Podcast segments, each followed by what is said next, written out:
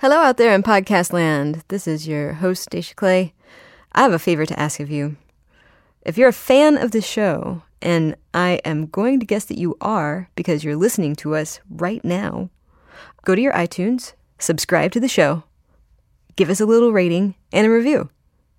Okay, great, thanks. So, here we are again, yet another in our Bachtoberfest series.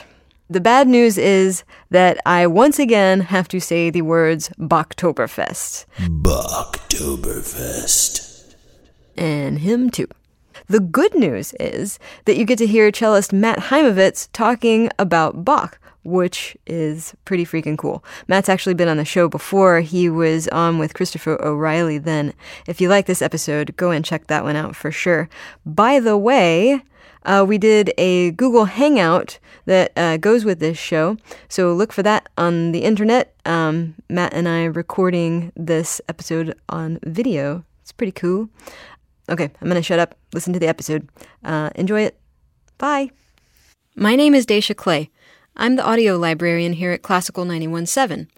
While I'm a real librarian, I have a deep, dark secret. I know very little about classical music. I grew up listening to rock, and I know something about jazz. But when it comes to classical, but I really want to learn. So, every week on this show, a classical music expert will give me a piece of classical music they think I should know, and then we'll discuss it. Come learn with me in the classical classroom.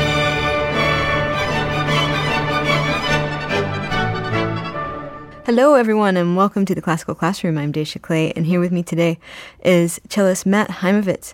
He attended Juilliard and Harvard, which you may have heard of. He was the youngest person to receive the Avery Fisher Career Grant for Exceptional Musical Achievement. He likes to bring classical music to non traditional venues like nightclubs. He was the first classical artist to record at CBGB's. I think he opened for the Ramones. Um, he started the Oxingale record label on which you can hear his new CD, The Cello Suites, according to Anna Magdalena. Matt Haimovitz, welcome back to the classical classroom. Great to be back with you. And I can actually see you because we are having a Google Hangout, which is really cool. You can sort of see me, although I'm behind a mic. That's yeah, right. I, I think I'm obscured too. it is good to see you. So, um, my, my first question to you is why are you dressed like a lumberjack on the cover of your CD? uh, because um, you know winter's coming, and and I have to um, get the firewood ready. Right, I that is important, and you know you got to bring your cello out into the woods. You don't you don't deal with that in Houston, right? You don't you don't have to worry about that. But up, No. up here on the you know on the East Coast, it gets cold. we don't have this winter that you speak of. so, um, so actually, I want to know about Bach's cello suites because I, I think you have now recorded these twice. So first, right. what's a suite, and then what are Bach's cello suites? Well, a sweet is something that you have for dessert. um, no, actually, it's it's um, it's a collection of, of dance movements. Interestingly, Bach wrote six cello suites, and Bach liked the number six. He wrote he wrote six of uh, a, a series of violin partitas and sonatas and Brandenburg concerti, and um, six was an important number, and it's also important biblically. You know, in the story of Genesis, 6 mm-hmm. days and one day of rest.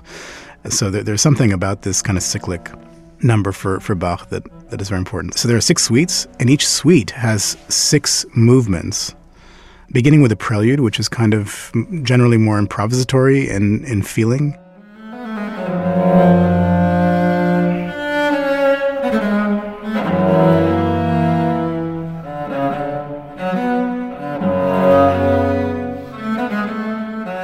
Almost imagine that Bach improvised it and then wrote it down to some degree, and, and then it's followed by five dance movements. And in the cello suites, interestingly, the architecture of each suite follows the same form. So we, we have an allemande, kind of an older uh, Baroque German dance, courant, which can come from Italy or France, a very lively dance, uh, very fast, and the Saraband from Spain, which is more. It's, it's the slower dance. It was actually thought in in that period in Bach's time to be the lascivious dance. It was the, the sensual, sexy dance. Mm-hmm. But it's really the heart of the of the suite. And then that's followed by here it, it varies a little bit in the uh, in the different suites. You've got minuets in the first two, bourrées in the in suites three and four, and then you have gavottes in suites five and 6 mm-hmm. and then finally you have the the closing movement, the jig, which for the most part is kind of a virtuosic, you know, closure to the piece, except in certain cases, like in the fifth suite, very dark C minor suite, the jig is kind of almost just a skeleton of a jig. It sort of fades out and uh, just comes back to earth. back to earth. or back like to the that. earth, I should say, like like dust in a way. Like all of us.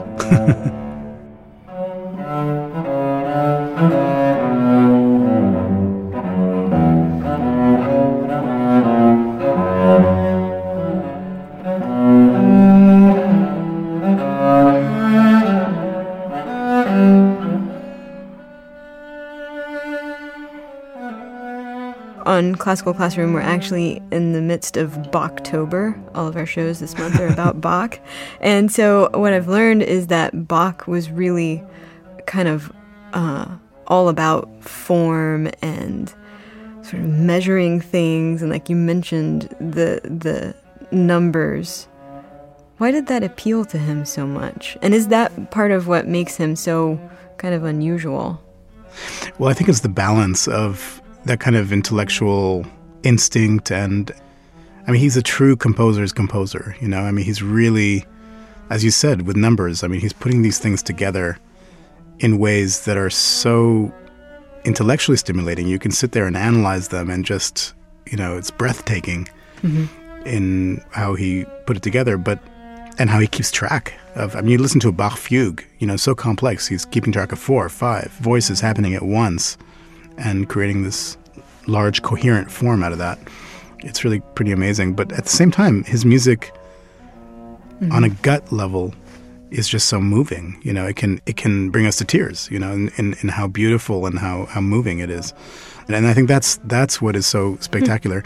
you have you take a, a dance movement. Let's mm-hmm. say, well, let's go with the, the fifth suite again. You know, the, the courant of the of the fifth suite is is kind of this French style courant.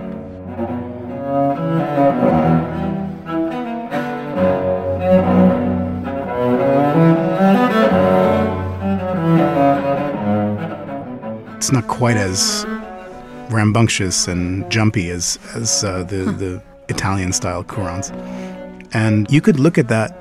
It's in three, and you could look at it as in three, but you could also simultaneously look at it like it's in two. And that you know that kind of rhythmic complexity. Not only is there polyphony in in the melodic lines, not, not not only are we keeping track of several voices happening at once simultaneously, we're also keeping track of different grooves, different different sense of pulse in the music, and all that is happening at the same time. And so the the, the levels of that, it's really like it's like you know a Shakespeare play that you can kind of endlessly look at and, and sort of see in all these different perspectives and as metaphors for so many different things. And, you know, you think that you understand the words, but under the surface, those words might mean something completely different. And it, with Bach, it's, it's like that at every second.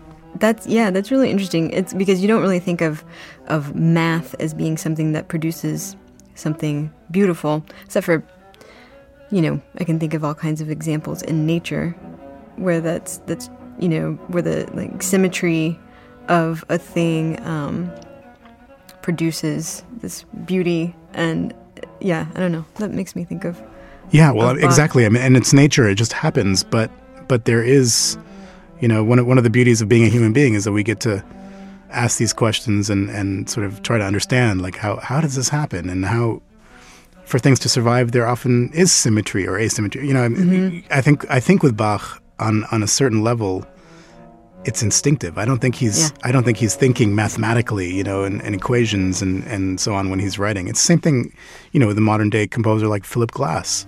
Mm-hmm. You know, for Philip, he just as much said, you know, writing writing Orbit, this solo cello piece, was uh, like writing a, a, a letter. You know, he just it just came out of him.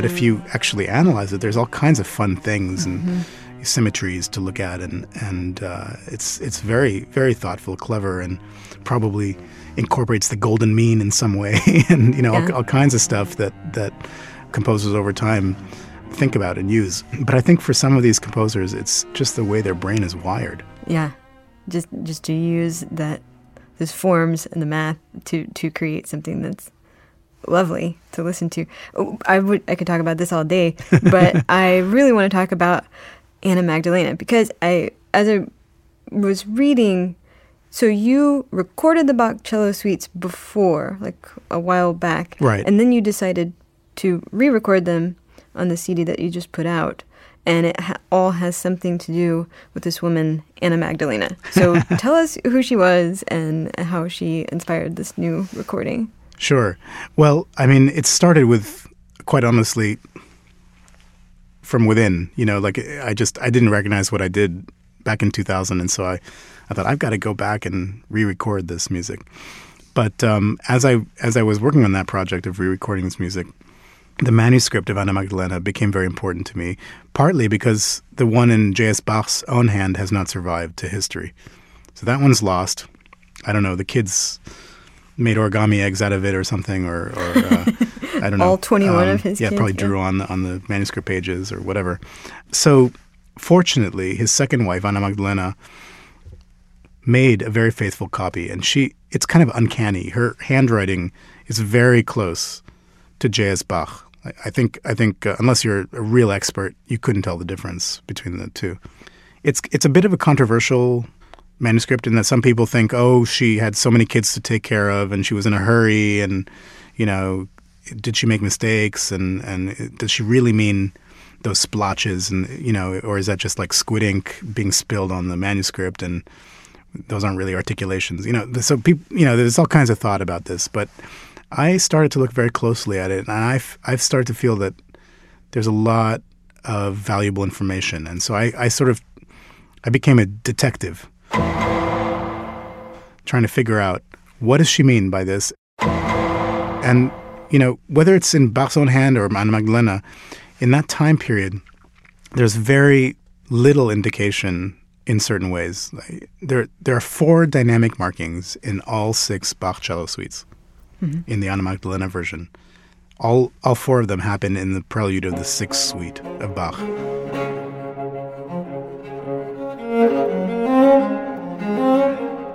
You know, piano, forte, piano, forte. Mm-hmm. That's it. So loud, soft, loud, soft. And, yeah. n- you know, nowhere else in all six suites. So you have three hours of music, and he doesn't tell you whether to be loud or soft or anything in between. so with Anna Magdalena, there, there were, you know, many, many important sort of aspects that jumped out at me, and I, I sort of gradually un- unearthed and investigated further and a big part of it is articulation. How many notes do you put on one bow? I know it sounds okay. very esoteric and like very cello nerdy, but but it it has to do with the way we we speak and the way language works, and whether you sing or you speak. When you say how many notes on one bow, you mean like when you move the bow across the strings, like how many notes are you getting out of that one like sort of push or pull? That's exactly of... right. That's exactly okay, right. Cool. So, so with with Anna Magdalena manuscript, there are a lot more separate notes than in many of the editions. So, huh. so you go back and forth on individual notes. You have to figure out when she writes a, a, line over two notes: is that two slurred or is it three slurred? Are there three notes to to a bow or two? And then mm-hmm. sometimes, very rarely, she'll put like 32 notes on one bow, and the Whoa. effect will be stunning. It'll it'll be very different than the back and forth that you are used to. Wow, that's really so yeah. So so things like that start to inform, and it starts to sort of create a sense of rhetoric, a, a sh- mm-hmm. the, the way the line is shaped, and it starts to you know since you're providing your own bass line as a cellist, you can put one bass note on one bow, and mm-hmm. so that note rings through the rest of the bar, and because you've given it its due on, on the one bow, and, and all of a sudden you have a sense of real polyphony of several voices happening at once.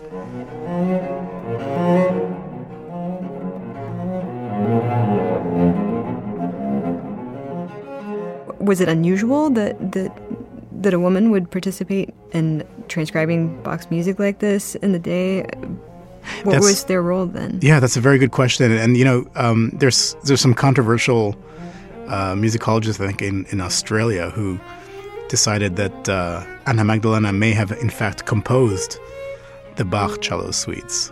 Wow. Uh, so I, I play with that a little bit in my title of the of the album. But but she was a, I think I believe she was a composer and and also a singer in her own right.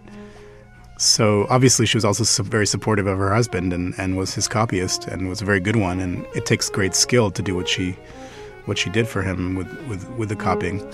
But yeah, it's it's true that there are not a whole lot of women composers that we know of from that that period and uh, or who have made it into uh, mainstream, let's say.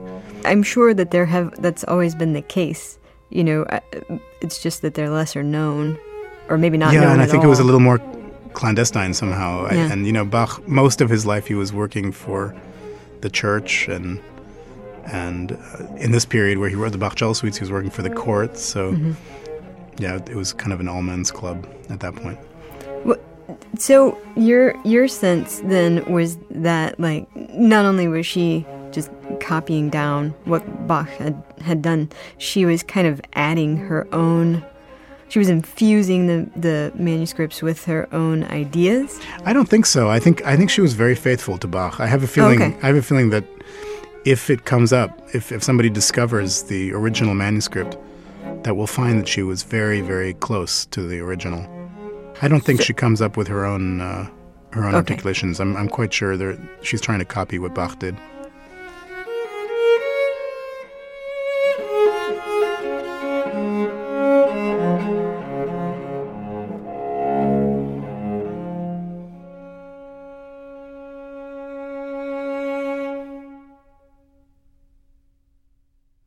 So how was this manuscript that you recorded from different from the one on the recording that you did before?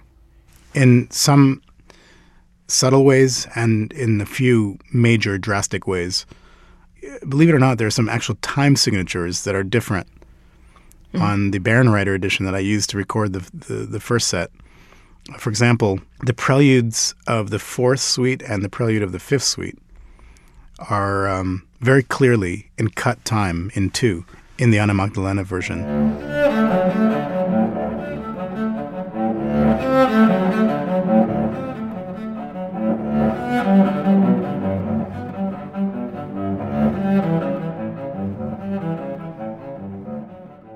And in the in the Bärenreiter, it's it's written as four four.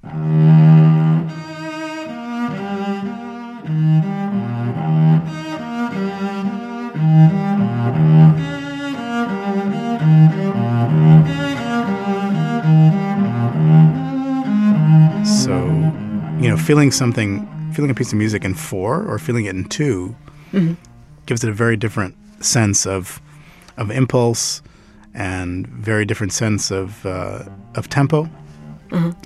And so that that has actually some some pretty profound implications. But there are many, many, many small decisions that are very different. You know, in terms of like I don't know if you've ever heard the the opening prelude of the first suite played by Pablo Casals.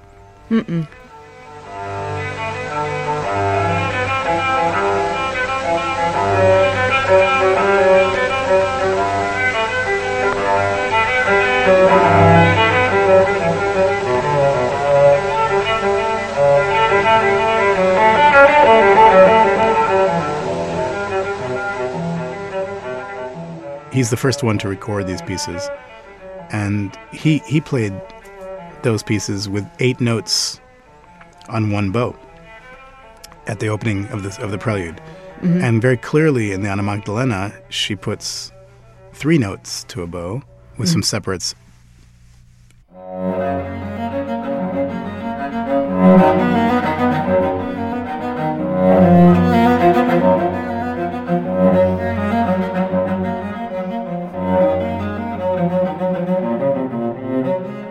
We argue about where the, three three note slur occurs, but the way I've done it is quite different from the way most people articulate it.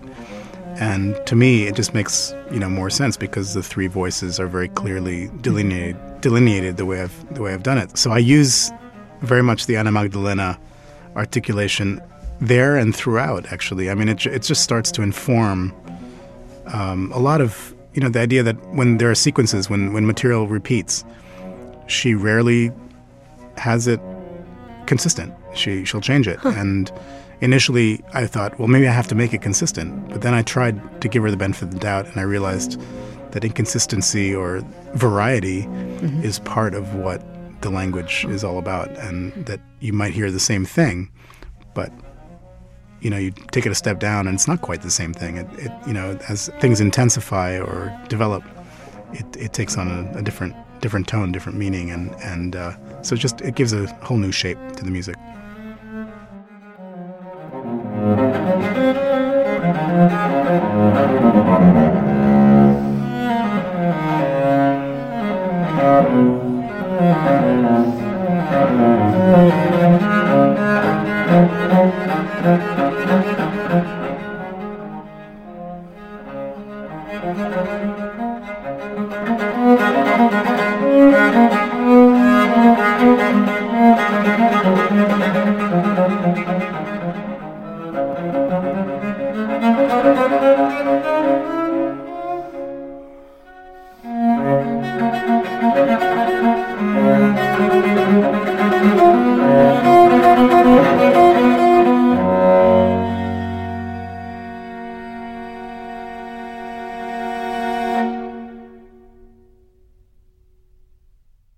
Well, Matt, I have so many things that I want to ask you about this, but it looks like we've actually run out of time. So this means you have to come back and talk about this again. Sounds great.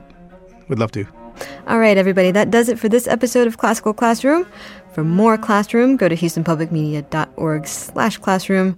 Find us on iTunes, where you can and should rate and review us. You can also follow us on Twitter and Tumblr and YouTube. Email me at dclay at houstonpublicmedia.org.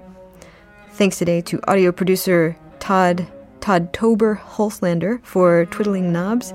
Thanks to program director St. John Flynn for discovering new selfie apps this week. Thanks to editor Mark DeClaudio for his piercing Pookie Bear eyes. Thanks to Matt Haimovitz for being here today, and to the good folks at Crossover Media for setting up our Google Hangout. Thanks to me for saying words, but most of all, thanks to you for listening. We'll catch you next time. Bye. All right, sushi.